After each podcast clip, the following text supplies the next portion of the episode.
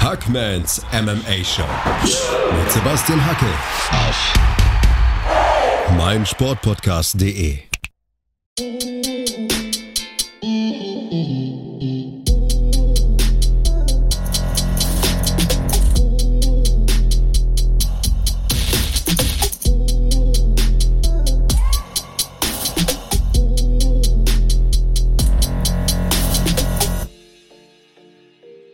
da draußen und herzlich willkommen zu einer neuen Ausgabe von Hackmans MMA Show auf meinsportpodcast.de. In den vergangenen Wochen, da gab es viele Vorher-Nachher-Analysen von UFC-Events. Ich habe Previews und Reviews aufgenommen, ich habe Prognosen abgegeben, aber auch im Nachhinein Veranstaltungen auseinandergenommen. Heute möchte ich mal wieder eine ganz andere Art von Podcast aufnehmen, denn ich habe einen tollen Gast für euch. Ich habe ihn vor circa einem Jahr beim Jiu-Jitsu in München kennengelernt und er hat einige interessante Dinge zum Thema Kampfsport zu erzählen. Aber auch weitere Dinge. Lasst euch überraschen. Also, ohne weitere Umschweife, hier ist Karl Kühne. Hallo Karl. Servus, Hackman. Witziger Name. Ja, mein Spitzname. Hab mir nicht selbst Mhm. ausgedacht, wurde mir verpasst vor einigen Jahren, aber tut ja nichts zur Sache. Karl, danke auf jeden Fall, dass du dir ein wenig Zeit für meine Podcast-Hörer und mich nimmst. Ähm, zunächst zu deiner Person. Du arbeitest als Dozent, ich habe es mir aufgeschrieben, für Trainings- und Gesundheitswissenschaften in München. Was machst Ganz du da genau, genau. und äh, war es immer ein Ziel von dir, beruflich etwas im Bereich Sport zu machen? Ganz genau. Ich habe damals irgendwann angefangen mit Krafttraining mit 16 Jahren und so in der Berufsfindungsphase dann angefangen mit einer Trainerlizenz gemacht, damals bei der BSA-Akademie. Und immer so ein bisschen im Background gehabt, dass das mit dem Sport eigentlich das ist, womit ich dann am meisten Spaß haben werde. Ja, das war immer so ein bisschen im Hintergrund. Und nach jahrelanger handwerklicher Tätigkeit habe ich dann irgendwann Glück gehabt, studieren zu können und bin dann über ein paar Umwege dann auch wieder zu der ähnlichen und gleichen Firma gekommen, wo ich damals meine ersten Lizenzen gemacht habe und dort bin ich jetzt als Dozent tätig und das ist genau mein Berufswunsch gewesen und sage ich mal meine Berufung. Wenn Leute Genau. sowas erzählen, das äh, sind immer so viel Good Stories. Du bist aber nicht nur ähm, Dozent für Trainings- und Gesundheitswissenschaften, du bist auch Judo-Schwarzgurt. Wie bist du denn zu diesem Sport gekommen? Hm. Na, wenn man auf dem Land aufwächst, so wie du auch, da hast dann irgendwann einmal die Wahl zwischen Feuerwehr und Fußballverein. Und, äh, das ist so treffend. Ja. Fußball war immer ein bisschen schwierig, ja. Ich musste immer neben dem Dicken aus meiner Klasse auf der Bank sitzen, äh, weil ich die Regeln nicht so ganz kapiert habe, weil mir das auch ein bisschen zuwider war, da Ballsport zu betreiben. Das kann zwar Spaß machen, ne, so mal im Park mit Freunden, aber tatsächlich sportlich war da doch der Weg irgendwo anders. Naja, meine Eltern haben dann eigentlich gemerkt, dass ich unausgelastet bin und mich in dem tatsächlich zu meinem Glück ansässigen Judo-Verein gesteckt haben. Ne? So mit sieben Jahren bin ich eingetreten dort. Ich habe jetzt übrigens die 30-jährige äh, Mitgliedschaft in unserem Verein. Da kriegt man dann äh, so einen Anstecknadel. Das ist dann schon sehr toll. nee, also ja, aus der Not geboren, Kampfsport wollte ich immer machen. Judo war das, äh, das Mittel der Wahl, was es bei uns im Dorf gab. Und da bin ich dann geblieben. Also das war eine gute Wahl. Wieso war es eine gute Wahl? Wieso bist du beim Judo hängen geblieben? Was hat dir daran so Spaß gemacht? Was hat dir so gefallen?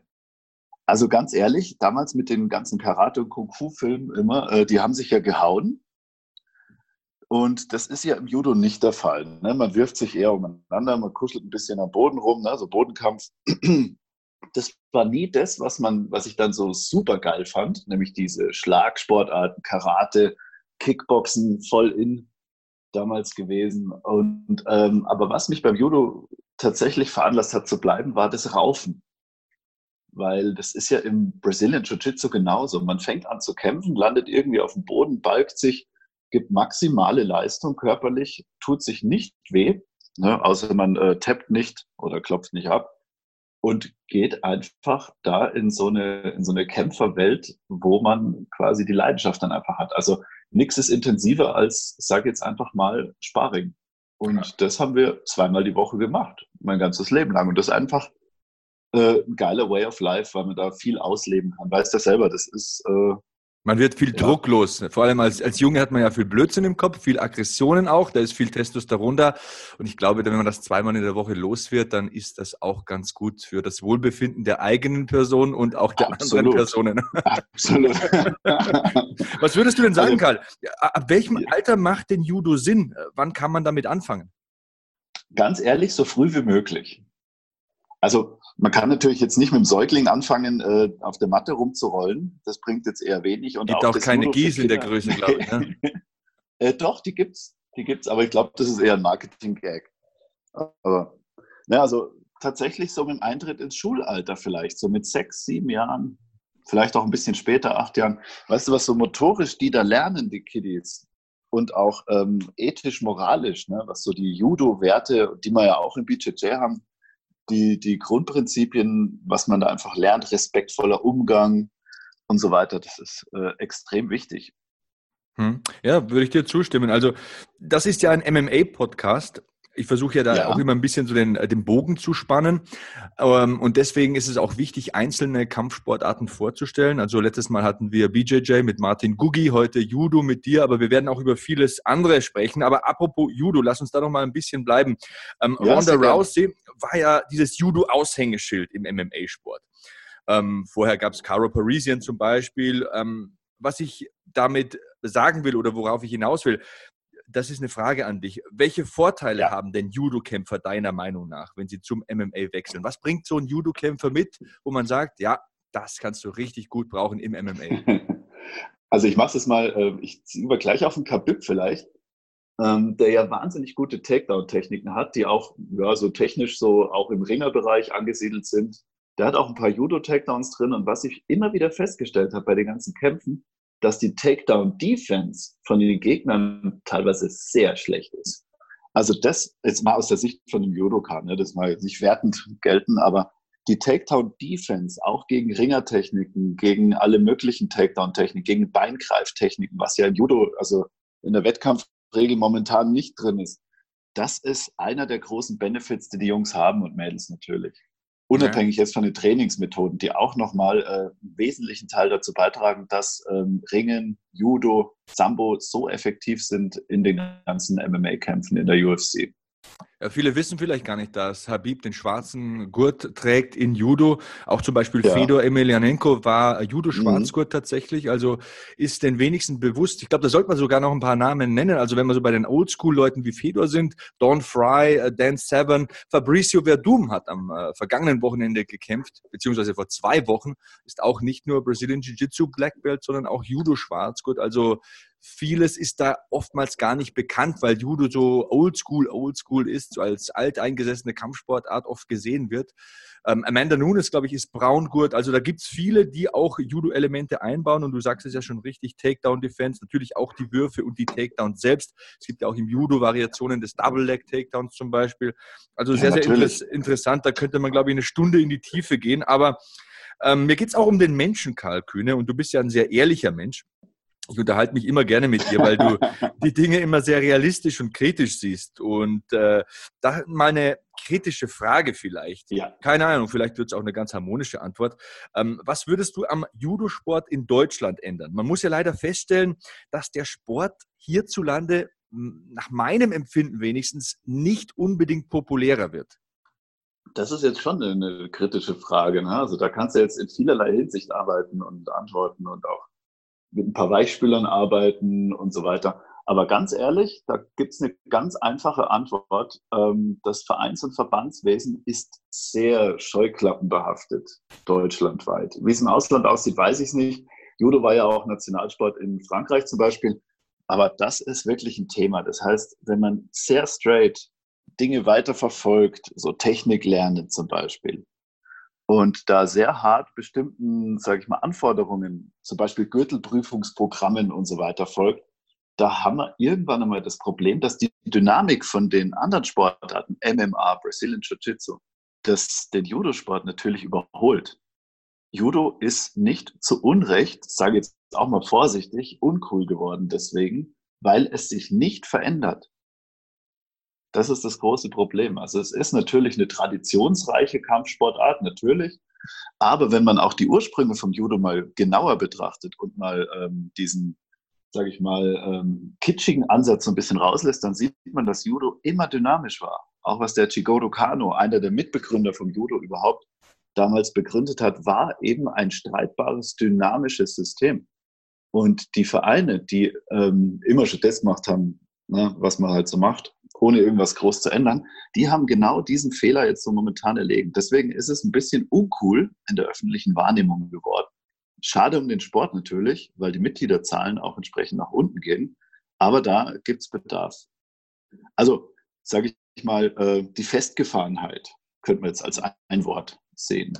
Hm, sehr interessant. Ich glaube, es ist allgemein ja. wichtig. Im Kampfsport sieht man es ja in der UFC an der Entwicklung, wie schnell sich der Sport entwickelt, dass es eben wichtig ist, dass man sich verändert, dass man Neues mit aufnimmt, dass man Altes rausschmeißt. Ich glaube, das ganz ist genau. auch ein ganz, ganz großes Plus übrigens vom Brazilian Jiu-Jitsu das sich ja auch sehr rasend verändert. Man kommt ja kaum noch hinterher. Die Leglocks äh, waren jetzt zuletzt das große Ding und äh, ja, will gar, gar nicht ja. zu, zu sehr abschweifen, aber ähm, vielleicht auch nochmal ganz allgemein geschichtlich zusammengefasst. Ähm, Helio Gracie, der Gründer des Brazilian Jiu-Jitsu, so wie wir es heute kennen, war ja auch zunächst Judoka. Also der wurde ja im Judo unterrichtet, war aber ein sehr kleiner, sehr schmächtiger Kerl und hat aus dem Judo quasi dann das Brazilian Jiu-Jitsu abgewandelt und äh, Techniken da eingebaut, die er auch machen konnte, obwohl er so klein und dünn war und keinen Schmalz hatte sozusagen. Deswegen ist das ja eigentlich ein Widerspruch, wenn man sieht, dass aus dem Judo so was Wunderbares wie Brazilian Jiu-Jitsu entstanden ist. Es gäbe kein Brazilian Jiu-Jitsu ohne Judo. Ähm, von daher eigentlich ein Widerspruch, wenn die Verbände da so stur sind und ähm, ja, nicht mit der der Zeit gehen wollen, oder? Ja, das ist natürlich ein Widerspruch. Das ist auch ein bisschen schade, dass sich das so etabliert hat. Vielleicht liegt es aber auch so ein bisschen an der vereinspolitischen Struktur. Also so ein bisschen am Aufkommen von, sage ich jetzt mal ganz platt, kommerziellen Kampfsporteinrichtungen, die sich natürlich immer trendorientiert aufstellen, weil die ihr Geld verdienen müssen. Und die Judo-Vereine hatten das nie nötig, sich anzupassen und so ein bisschen ähm, die Fahne in den Wind zu stecken und zu gucken, was wollen denn gerade die Leute das ist vielleicht auch ein Ding, so ein Kissen, auf dem sich der Sport ausgeruht hat. Hm. Ja, wer stehen bleibt, geht irgendwann rückwärts. Also schade, Richtig. denn ähm, ich finde, Judo ist eine sehr, sehr coole Sportart, auch fürs MMA. Ich kann es nur wiederholen. Ähm, ich äh, habe selbst vor kurzem mal ähm, vor der Corona-Sache mit ein paar ähm, Judoka hier in Passau trainiert bin ja ein Landkind, rund zehn Kilometer weg von Passau und äh, da gibt es sehr gute Judoka und äh, ich konnte da einiges mitnehmen für mich. Wer weiß, vielleicht äh, bekomme ich bald mal wieder die Chance, da ein bisschen mitzutrainieren. Deswegen ja, hoffe ich, dass der Judosport vielleicht da einen Schritt nach vorne macht. Aber ich finde das eine, wie gesagt, ehrliche äh, Antwort und das schätze ich auch an dir, dass du da kein Blatt vor dem Mund nimmst. Gleich sprechen wir noch ein bisschen über Brazilian Jiu-Jitsu, denn du bist mittlerweile auch Brazilian Jiu-Jitsu Purple Belt. Wir machen aber vorher noch eine kleine, klitzekleine Pause und dann geht's weiter hier bei Hackmans MMA Show auf meinsportpodcast.de. Schatz, ich bin neu verliebt. Was? Das ist er. Aber das ist ein Auto. Ja, eben. Mit ihm habe ich alles richtig gemacht. Wunschauto einfach kaufen, verkaufen oder leasen. Bei Autoscout24. Alles richtig gemacht. Vernimmt sich, was man will, dann wilde Gerüchte entstanden. Fast nichts davon stimmt. Tatort. Sport. Wenn Sporthelden zu Tätern oder Opfern werden, ermittelt Malte Asmus auf meinsportpodcast.de. Folge dem True Crime Podcast, denn manchmal ist Sport tatsächlich Mord. Nicht nur für Sportfans. Runde 2 hier mit Karl Kühne bei Hackmans MMA Show auf meinsportpodcast.de. Mittlerweile ist unser Karl Brazilian Jiu-Jitsu Purple Belt und da gleich mal die logische Frage. Wie bist du denn zum BJJ gekommen? Indem ich genau das, was ich gesucht habe, was am meisten Spaß macht im Judo, ist eben das Kämpfen, das Randori, quasi das rollende BJJ. Indem ich das einfach mal präferiert habe und gesagt habe, wo habe ich denn am meisten Spaß am Sport? Und gleichzeitig, na, ich bin ja jetzt noch nicht ganz so alt wie du, ne, haben wir ja vorhin geklärt, aber gleichzeitig auch nicht. Kleiner Seitenhieb, zack. Ja, danke. ähm, wo ist einfach die geringste Verletzungsanfälligkeit? Und das ist, wenn man hochintensiv trainieren will, einfach der Boden, ist ganz klar.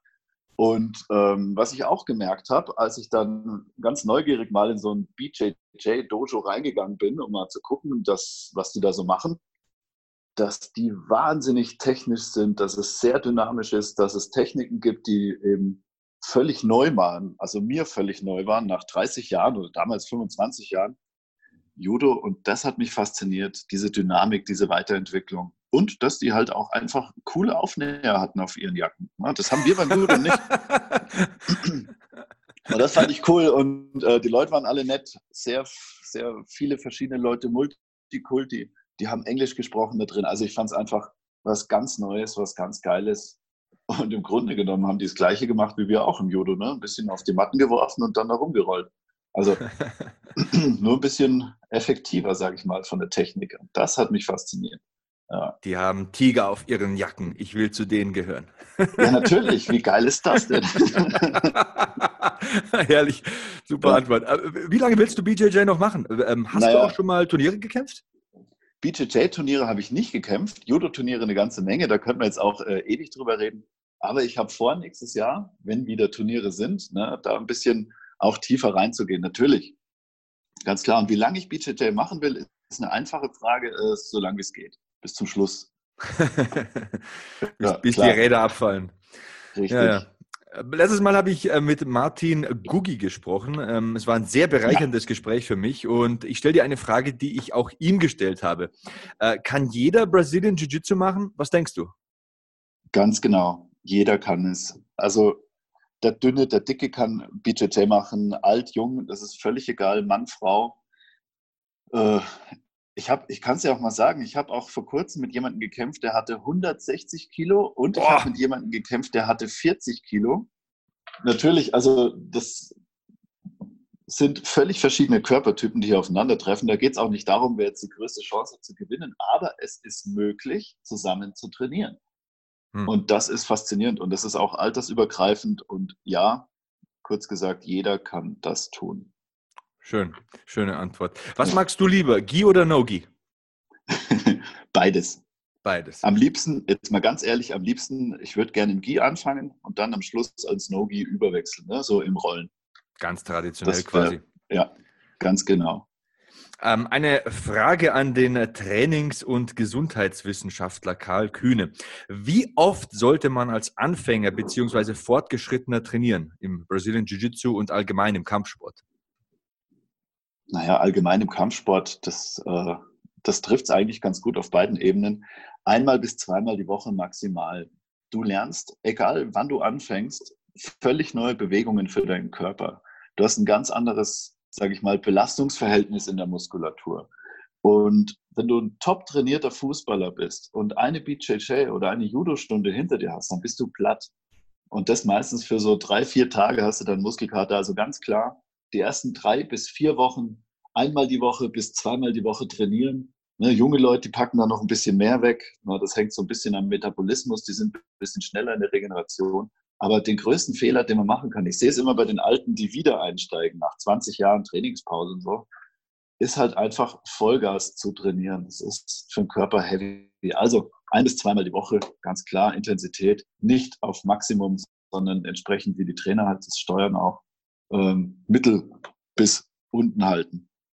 Gute Antwort. So. Also ihr habt es gehört, ran ans Training, ein, zweimal die Woche am Anfang und dann seid ihr sowieso süchtig, dann läuft das. Du bist äh, genau. äh, Kampfsportler, hast aber auch einen großen Wissensschatz, wenn es um Krafttraining geht, um Konditionstraining, um Ausdauertraining und natürlich auch Ernährung. Ähm, ich hoffe es, ich hoffe es. Ja. das weiß ich, das weiß ich. Ich habe ja auch schon eine okay. Wettkampfvorbereitung mit deiner Unterstützung mitgemacht. Also das lief ganz gut. Ähm, wie wichtig ist Krafttraining zunächst mal für einen Kampfsportler? Ähm, essentiell. Also tatsächlich überlebensnotwendig ist das Krafttraining. Man kann natürlich viele Fehler machen, da gehe ich jetzt nicht ins Detail, aber es ist absolut wichtig. Martin hat ja gemeint, ähm, es ist vor allem wichtig, um so quasi so ein Muskelkorsett zu haben, ähm, wenn es dann im Training mal zur Sache geht oder wenn man mal geworfen wird, wird und geschmissen, damit man mhm. sich nicht gleich verletzt. Also äh, da geht es ja nicht darum, um neue Weltrekorde aufzustellen im Kraft-3-Kampf oder im Powerlifting oder, oder keine Ahnung, im olympischen Gewichtheben, sondern einfach den Körper auch zu schützen und äh, präventiv vorher einzuwirken, oder? Ganz genau. Hm. Also wenn man zwei Sportarten macht, dann funktioniert es natürlich nicht, dass man sich auf eine besonders irgendwie fokussieren kann. Also Krafttraining gilt hier nur unterstützend jetzt mal in Anführungsstrichen. Wie du sagst, ein Kraft-3-Kämpfer, der hat ja Kraft als Sportart, ne? Krafttraining. Ja. Da muss ich mir irgendwann überlegen, was ich will. Aber für uns auf der Matte im MMA ist Krafttraining immer eine Unterstützung. Hm. Wie wichtig ist die Kondition und äh, wie trainiert man sie am besten? Es gibt ja auch einen Unterschied zwischen Kondition und Ausdauer. Also ich lehne mich jetzt ein bisschen aus dem Fenster. Ich behaupte ja, Kondition ist im Kampfsport wichtiger als Ausdauer, weil du musst, Kondition ist ja die Wiederholung einer Kraftleistung und das immer wieder auf einem äh, relativ hohen Niveau. Und das ist das ja, was Sparring und Kämpfen ausmacht. Ausdauer ist ja ein Tempo halten und ewig lang auf dem Tempo dahin reiten und das geht ja nicht. Deswegen meine Frage, erstens habe ich es richtig erklärt und zweitens, wie wichtig ist die Kondition und wie trainiert man die am besten? Naja, Kondition ist ja, sage ich mal, ein Überbegriff von, von sowas wie, wie körperliche Leistung allgemein. Das ist sehr, sehr allgemein formuliert. Kondition ist äh, das Große und Ganze und Ausdauer ist ein Teil der Kondition. So wäre es jetzt trainingswissenschaftlich richtig.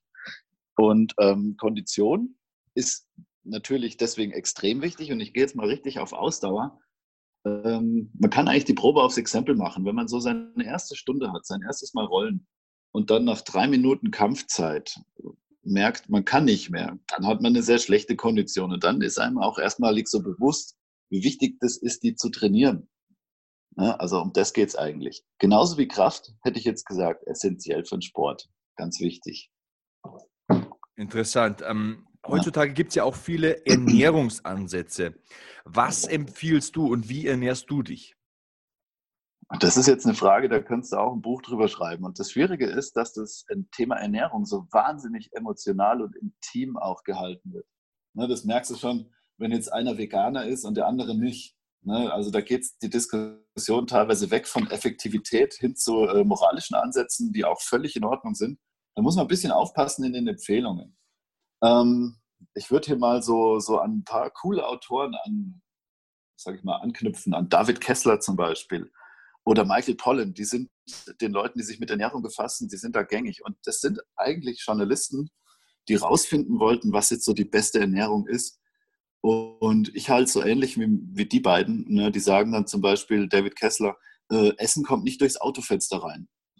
Das ist eine gute Ernährung. Und eigentlich weiß jeder, was gesund ist. Ja, das kapiert, oder? Ist, äh, also Essen hat kein gelbes M auf der Packung. Ja, oder, oder BK oder sowas.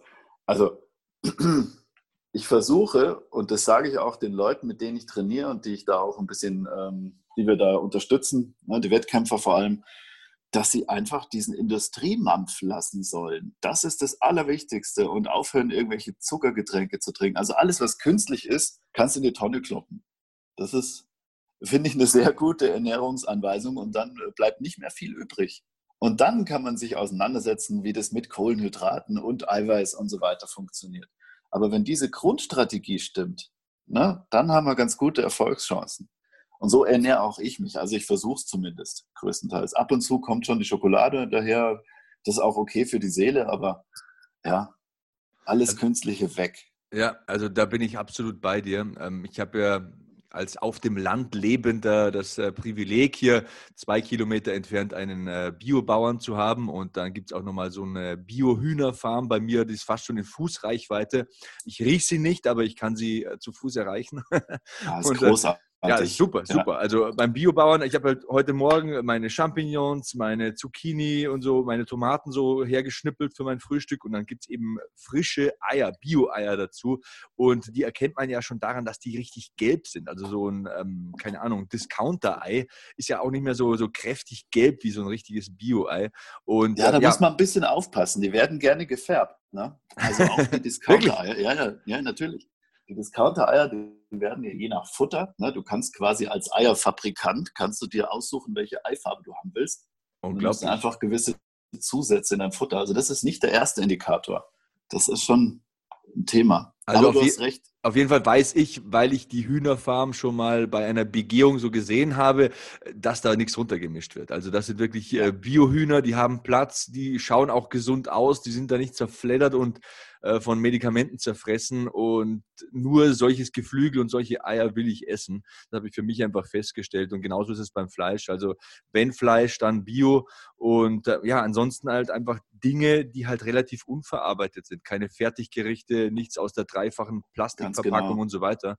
Ähm, ja, und Flüssigkeitszufuhr, das ist was, da bin ich ein bisschen schlampig. Also ich vergesse manchmal zu trinken, deswegen steht hier meine Wasserflasche. Ich nehme gleich nochmal einen Zug, aber das ist eben so ähm, auch, was ich als Grundpfeiler sehe. Früher war ich ja da sehr streng, so Bodybuilding-Zeiten, Kilo Fleisch am Tag muss man mindestens essen. Nee, muss man nicht. Ach, was? Nee. Das ist äh, veraltet, würde ich jetzt mal sagen. Ja, Karl, wir machen gleich nochmal ja. eine kurze Pause. Dann sprechen wir ein bisschen über MMA, UFC und alles, was dazugehört. Aber war bis hierher sehr interessant und wird auch interessant bleiben. Hier bei Hackmans MMA Show auf meinsportpodcast.de. Schatz, ich bin neu verliebt. Was? Da drüben. Das ist er. Aber das ist ein Auto. Ja, Mit ihm habe ich alles richtig gemacht. Wunschauto einfach kaufen, verkaufen oder leasen. Bei Autoscout24. Alles richtig gemacht. Weiter geht's bei Hackmans MMA Show mit Karl Kühne hier. Wir haben über BJJ gesprochen, wir haben über Judo gesprochen, wir haben über Ernährung, Training und so weiter geplaudert. Aber Karl, wir haben dich auch schon als Mensch kennengelernt und du bist ja ein Mensch, der sich für vieles interessiert und auch sehr ehrlich ist. Verfolgst du denn ähm, aktuell auch MMA? Ja, also nach wie vor. Und das hat ja schon mit den K1-Kämpfen damals angefangen. Ähm, ich bin immer dran. Manchmal schaue ich es mir auch ein paar Tage später noch mal ein bisschen an, je nachdem, wie es läuft. Manche Kämpfe interessieren mich mehr, manche ein bisschen weniger. Da bin ich schon dran, natürlich. Wer ist denn so ein Lieblingskämpfer von dir? Ganz klar, die Ronda natürlich. Das hängt so ein bisschen am Judo und auch der Fedor. Das sind so, so die, die Nummer eins. Eine Zeit lang fand ich auch, äh, weil mich das Training so fasziniert hat, den äh, Conor McGregor ziemlich interessant. Also, da gibt schon coole Typen. Ne? Und auch Khabib, wenn man dem seine Trainingsvideos anschaut, das ist super. Was mich nicht interessiert, ist immer so ein bisschen der Personenhype, ja, dass man da zu sehr in die Privatkiste reinschaut oder ob jetzt da jemand welches Auto fährt und so Perücken anhat. Das ist mir völlig egal. Mir geht es ums Training, mir geht um, es um die Moves, um die Kämpfe, um die Takedowns natürlich. Da, da gibt es schon ein paar richtig gute Typen. Ne? Ja. Also, ja. Ronda ist ja nicht mehr aktiv, ähm, hatte aber eine richtig gute Zeit. Und Leute beurteilen ja ihre Karriere oftmals so negativ, weil die dann abrupt geendet ist. Aber ich glaube, sie hat vieles richtig gemacht, denn äh, sie hat auf dem Niveau, ähm, auf dem sie glänzen konnte, also das heißt mit ihren äh, Judo-Würfen und den Armbars, sehr gut geglänzt, ein paar Jahre lang und hat zur richtigen Zeit auch dann den Absprung geschafft. Viele bleiben ja zu lange im Kampfsport und ja. äh, das kann dann auch äh, sehr schädlich sein. Denkst du, dass Conor McGregor nochmal zurückkommt? Das ist ja auch so ein Thema, das fast täglich in den Medien zu lesen ist. Mm, ich, ich glaube schon, ehrlich gesagt. Äh, körperlich ist der auf dem Peak gerade und diesen Peak kann der mit Sicherheit noch ein bisschen halten. Mhm. Wie das technisch aussieht und ähm, inwiefern sich die anderen Kämpfer natürlich weiterentwickeln. Und da kommt eine riesen Nachwuchswelle, das kann ich dir auch sagen. Also was man da alles sieht, da kennst du dich noch besser aus als ich auf jeden Fall. Ähm, der wird nochmal zurückkommen, bin ich sicher, vielleicht aber auch nur einmal. Das ist jetzt einfach mal ein Gedanke von mir gewesen. Ja, ja. ich bin da durchaus bei dir. Ich sage ja, bei meinem Podcast möchte ich ja schon auch in die Tiefe gehen. Ich will qualitativ hochwertig Themen beleuchten und klar kannst du jede Woche über Conor McGregor sprechen und ihn als Headline nehmen, damit der Podcast möglichst oft geklickt wird, aber das ist nicht mein vorrangiges Ziel. Trotzdem nee. stelle ich mir bei Conor McGregor halt die Frage, inwiefern ist es für ihn denkbar vom ganzen Mindset? Ich meine, der wacht morgens auf in, einem Riesen, in einer Riesenvilla, in Satin-Bettwäsche, da stehen vier Lamborghinis vor der Tür und für so einen Kampf musst du ja wirklich die, die ich sag's jetzt mal einfach so, frei Schnauze, die Drecksau in dir rausholen. Du musst ja zehn, zwölf Wochen Gas geben, du musst alles ausblenden, du musst trainieren, du musst dich wirklich äh, schinden im Training. Und ich stelle mir halt immer so die Frage, inwieweit ist er noch bereit dazu? Denn ähm, man hat das bei vielen Kampfsportlern gesehen. Mike Tyson war ja auch so ein Fall, der jetzt auch zurückkommt, ironischerweise.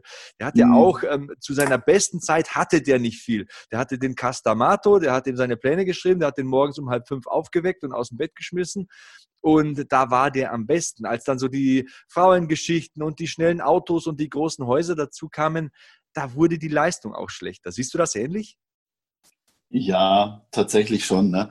Da, da die Legende, die da so ein bisschen dahinter steckt, ne? aus der Gosse in den Ring und so weiter und da überlebensmäßig ranklotzen, das macht schon viel aus. Und gerade in so einem Hochleistungssport, ganz klar, da hast du recht, vielleicht äh, erliegt da auch diesem Kisteneffekt, das kann schon sein. Also da bin ich völlig bei dir, ganz klar. Ja, also ich komme nicht umhin, mich das zu fragen, wieso sollte Conor McGregor jetzt vor allem momentan, er ist ja auch so einer, der lebt vom Publikum, von den irischen Fans, die da in Scharen äh, herankommen, wenn er kämpft die sind ja momentan nicht da. Und äh, da stelle ich mir schon so ein bisschen die Frage, warum er sich da quälen sollte, welche Gründe er für sich finden sollte. Auf der anderen Seite ist er natürlich ein Wettkämpfer, ist er ein Tier. Das merkt man ja immer auf Twitter, wenn irgendein Kämpfer provoziert, dann geht er direkt drauf ein. Also da kann er nicht aus seiner Haut. Ich würde es mir wünschen, nee, dass er wenigstens noch ein, zwei Kämpfe macht. Ja, der hat ein Wahnsinns-Ego ne? und auch ein Mike Tyson. Also was die Leute antreibt, ist nicht immer die Armut oder auch, auch der Background, sondern äh, der Siegeswille und die Disziplin, die dahinter steht, die erwächst auch dadurch. Also ich bin der Meinung, dass es nicht nur darauf zurückzuschließen ist, sondern wenn du ein Gewinner sein willst und du diesen Background hast und so auch ein Ego hast, das ja fast schon narzisstisch sein kann. Ne? Also da schauen wir ein paar Kämpfer, da, da siehst du schon so Züge, ähm, dass das der Hauptmotor ist. Also wir werden sehen. Also ich bin da ein bisschen zwiegespalten, ehrlich gesagt. Ein ganz anderer Fall ist ja Fedor, den hast du auch genannt. Der ist ja immer noch ja. aktiv, ähm, ist jetzt so Anfang Super Mitte Kämpfer. 40. Ja, also ich muss ganz ehrlich gestehen, jetzt werden viele da die virtuellen Steine und Tomaten und faulen Eier nach mir werfen. Anfangs war ich nicht immer so ein Fedor-Fan. Also ich habe ihm das immer vorgeworfen, dass er nie zur UFC kam und ich wollte immer Fedor gegen Randy sehen und Fedor gegen Brock und das ist eben alles nie zustande gekommen. Aber auf der anderen Seite habe ich es mir dann so erklärt und da erwächst dann auch mein Respekt für ihn. Er ist äh, sich und seinen Prinzipien immer sehr treu geblieben. Ja, und, und das, das, das geht's auch. Ganz genau, das Kommerzielle stand für ihn nie so im Vordergrund. Also ob er jetzt äh, bei seinen ersten drei, vier Kämpfen äh, da reingekommen ist oder bei seinen letzten äh, zwei, drei Kämpfen, da hat sich ja fast nichts geändert. Erstens mal am Stil, zweitens mal am Training. Der kommt immer noch mit seinem Holzkreuz um den Hals, ganz stoisch, ganz ruhig, ganz respektvoll äh, zum Käfig, erledigt da seine Arbeit und dann geht er wieder. Und das ist eigentlich Kampfsport, so wie er gelebt werden sollte. Das hat aber auch bei mir in meinem Denken, weil ich aus dieser Entertainment-Welt komme, Jahre gedauert, um das schätzen zu können. Aber jetzt so, ja, wahrscheinlich liegt es auch am Lebensalter, jetzt so mit fast 40, ist er auch einer meiner Lieblingskämpfer und ich respektiere diese Art, diese Wertschätzung, diesen Respekt vor dem Sport, für den Sport ganz, ganz enorm. Wie geht's dir da? Also der ist jetzt, der ist jetzt 44, der macht seit 20 Jahren Profikämpfe. Und äh, genau das ist es. Also es geht nicht um die Show dahinter. Das ist, das ist auch so ein Manko von der UFC oft, aber es geht so ein bisschen, ne, und wenn du dann so Typen hast, so Last Emperor, ne, so wie der Fedor, das ist einfach faszinierend. Es ist faszinierend, dass es sich selber treu bleibt. Das sehe ich genauso. Und ich finde den deswegen cool. auf jeden Fall, auf jeden Fall. Also vor allem ja. der Kampf gegen Chael Sonnen, da sind ja auch so Welten aufeinander getroffen. Chael Sonnen, der begnadete Entertainer, Feder, der gar nichts sagt. Und ähm, am Ende mhm. Backstage hat man sie dann gesehen, dass sie doch eigentlich für dieselbe Sache brennen. Chael Sonnen hat halt einfach erkannt, dass er mit Entertainment, mit einer großen Klappe viel erreichen kann in diesem Sport. Und es gehört Natürlich. ja auch dazu, um den Sport an die breite Masse heranzutragen. Und es ist ja auch schön, wenn so persönliche Rivalitäten und Animositäten entstehen. Aber dennoch so die Grundwerte, die verkörpert Fedor, denke ich, wie kein zweiter. Und ähm, ja, schön, dass wir auch nochmal über den Last Emperor gesprochen haben. Seine Karriere scheint ja noch nicht vorbei zu sein.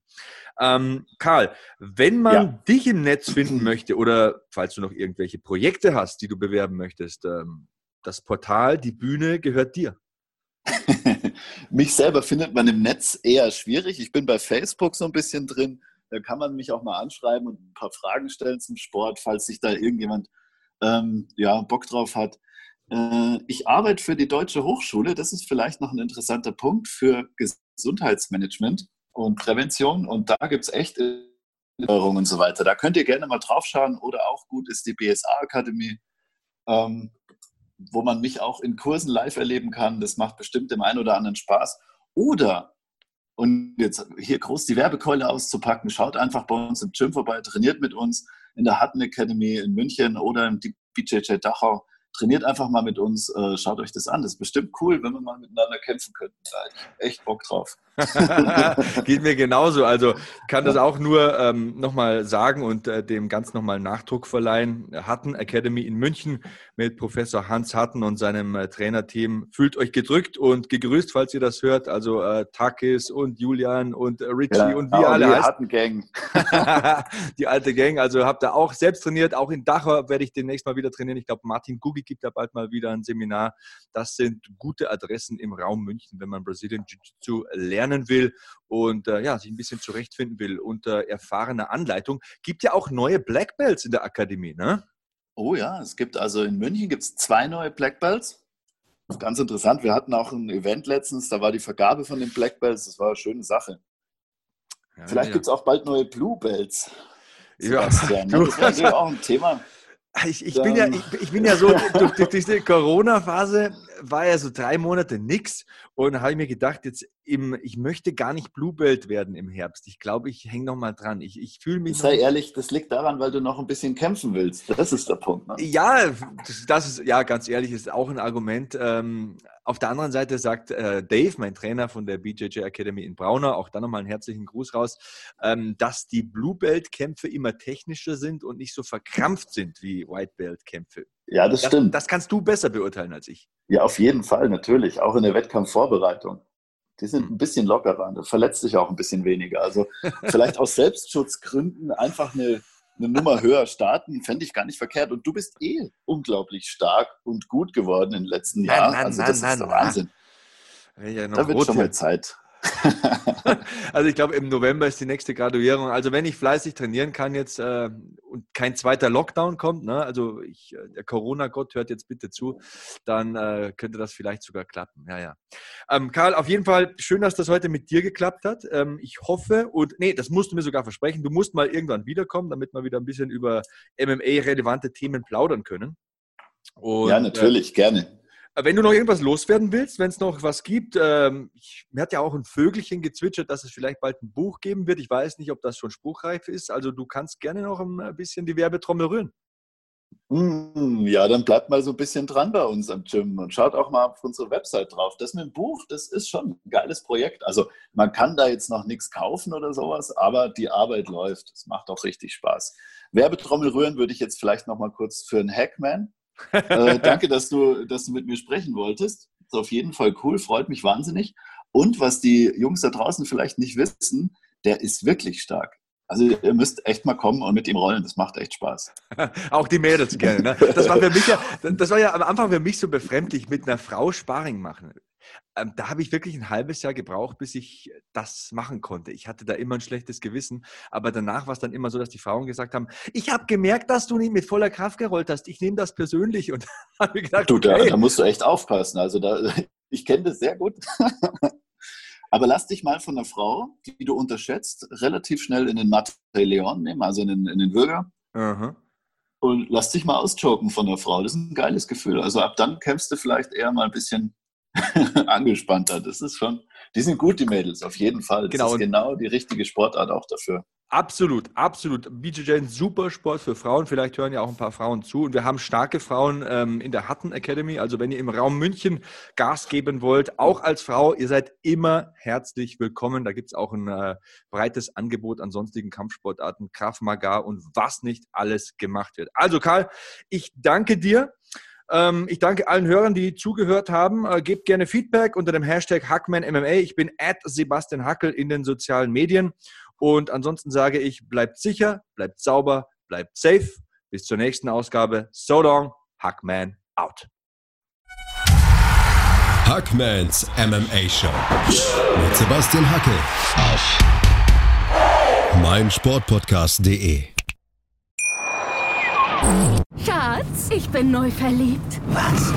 Da drüben. Das ist er. Aber das ist ein Auto. Ja, Eben, mit ihm habe ich alles richtig gemacht. Wunschauto einfach kaufen, verkaufen oder leasen. Bei Autoscout24. Alles richtig gemacht. Wie baut man eine harmonische Beziehung zu seinem Hund auf? Puh, gar nicht so leicht. Und deshalb frage ich nach, wie es anderen Hundeeltern gelingt, beziehungsweise wie die daran arbeiten. Bei Iswas Dog reden wir dann drüber. Alle 14 Tage neu mit mir, Malte Asmus und unserer Expertin für eine harmonische Mensch-Hund-Beziehung, Melanie Lippisch. Iswas Dog? Mit Malte Asmus. Überall, wo es Podcasts gibt.